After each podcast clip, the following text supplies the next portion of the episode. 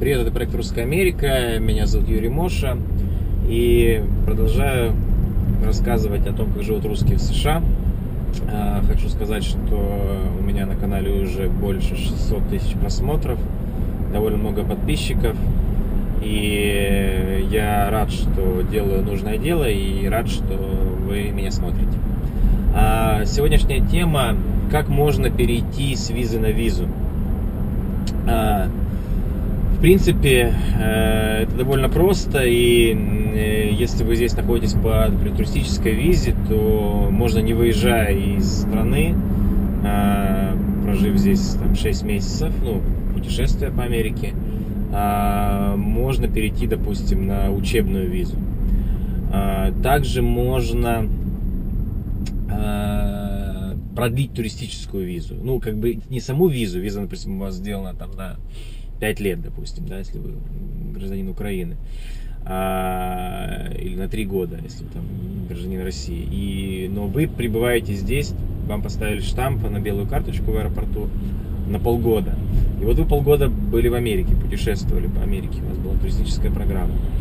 Но э, вы чувствуете, что вам не хватает, ну, допустим, поедете поехать еще там на Гавайи или там на Аляску ну, бывают такие случаи, да, и тогда вы, в принципе, можете здесь, не выезжая из территории США, продлить эту белую карточку и попросить, например, еще полгода.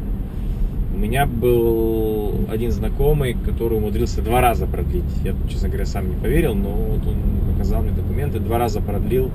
То есть, по сути, он не выезжая полтора года здесь прожил, как по туристической визе. Вот. Поэтому э, да, могут отказать, конечно. То есть могут, э, не может не, не получиться, и могут сказать, нет, извини, уезжай, там, поживи в России или в Украине, потом вернешься назад. Тебя виза действует, но столько времени ты не можешь здесь быть, потому что они могут заподозрить, что ты нелегально работаешь. Вот. А, ну, хотя я думаю, что как бы большинство так и делает, они нелегально работают, и, как бы, просто обманывают американские власти, что неправильно. Вот, и как бы оттягивают просто время здесь пребывания. Хотя некоторые люди действительно побыли в Америке, и нельзя, не говорю, нельзя всех э, под одну гребенку, да, стелить. Э, некоторые могут просто побыть в Америке, действительно понравилось, и, например, решил остаться там, учить английский, да, и поменял на учебную визу. Ну, то есть виза это как бы я самое основное рассказываю. Там с визы на визы можно перескочить и перейти. Виз существует в Америке очень много. Сейчас не буду, это можете найти там сложная терминология, там буквы, и я не все, конечно, помнить не могу, там О, HB, L1 и так далее, там EB5. Вот. Э, есть списки, в принципе, на сайте посольства, можете посмотреть, э, и везде там в интернете их полно этих спецификации виз. Поэтому можете посмотреть, может быть, вам какая-то виза подойдет для вас, и вы можете перейти с одной визы на другую. Это позволит вам находиться легально еще э, на территории США. Вот. Если вам нужна какая-то консультация адвоката по этому вопросу, пожалуйста, позвоните мне в скайпе, я вас свяжу с адвокатским офисом Аркадия Буха, и вам дадут квалифицированную консультацию адвоката, как перейти с визы на визу. Вот. А, тяжелая дорога такая что-то сегодня. И очень испортилась погода в Нью-Йорке, кстати. Не знаю, вчера было более-менее, но вот э, мы ходили вчера э, с Аней и э, с моим товарищем Алексеем в новый, новый руфтоп, это крыша э, отеля, прям буквально, наверное, 150-200 метров от дома моего вот, с шикарнейшим видом, но вот я уже одевал куртку, потому что было холодно ночью. Обязательно сходите. По-моему, кто будет в Нью-Йорке, просто, просто, просто шикарная крыша.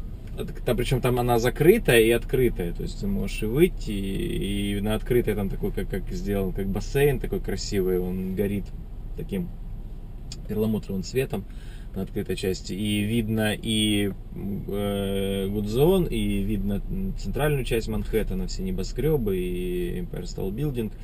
А 11 авеню и где-то в районе 40 наверное, седьмой, 47-й, 48-й, что-то вот я не, не, не припомню.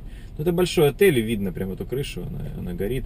А за, направо, как бы вот э, уже куда сюда к 12 поворачиваешь, там на 46-й, по-моему, там э, Пача клуб и э, Гудзон Террас. То есть такие два, два известных нью-йоркских клуба. Вот, и, кстати, познакомились там на крыше с... Напротив нас вот мы сели за столик, и напротив нас сидело 5 или 6 девочек, 5, 5 девочек, а, и они говорили на немецком, да, и Леша спросил, э, типа, откуда вы, что вы тут делаете? Они говорят, да, мы с э, э Германии, и э, мы приехали на учебу, они изучают, э, изучили, окончили университет в Германии, немецкой, по немецкой литературе и литературе и проходят практику в Нью-Йоркском университете. И а среди них была одна русская девочка. Ну, то есть, как бы она немка тоже уже, то есть она в Германии живет 16 лет, по-моему, она сказала.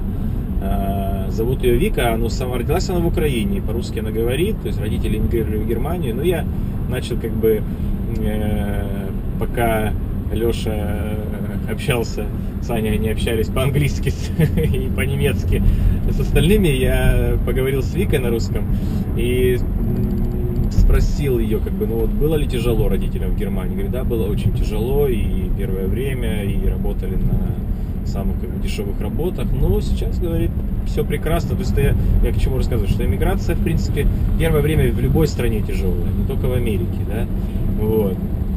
А, дальше спросил ее, как относятся немцы к э, фашизму все-таки, вот почему, почему Гитлер умудрился, ну, смог э, ну, как бы вселить в сознание немецкого народа, что надо убивать людей, что надо там завоевывать другие страны и так далее. Ну, вот она как филолог так красиво очень ответила, что, во-первых, говорит, было неспокойное время во всей Европе и время диктаторов, да. Второе, это слабость просвещения еще, да, то есть еще не было там э, телевидения, еще не было, ну, конечно, не было интернета, и люди были, люди боялись, и немцы боялись, и не, не, не будешь ты убивать, убьют тебя, как бы. У Гитлера была такая жесткая, ну, система, она примерно сравнила, говорит, а что а при Сталине не было, ну, то же самое, говорят, что в концлагерях э, сталинских, в ГУЛАГах э, погибло людей не, не меньше, чем от, от фашистов, да, то есть тоже стучали друг на друга, и что Сталин такой же, такой же Гитлер, как и такой же, такой же, такой же как бы э, диктатор, как и, как и Гитлер. Вот. И говорит, что сейчас, конечно, фашизм, есть немцы презирают фашизм, и это, конечно, черное пятно. Она говорит, даже я говорит, пошла в школу Германии, и а, уже там, говорит, прям вот с самых ранних как бы лет нам в голову вбивали, что фашизм это ужасно, фашизм это плохо. Хотя, говорит, фашистские а, организации существуют в Германии, как бы они запретные, ну, как бы вот э, так полулегально, ну, как и в России, в принципе. В России они, в принципе, легально существуют. А, и особенно в таких, в не, в не очень богатых как бы землях. Ну, земли это у них как, как районы называются, как, как области в России.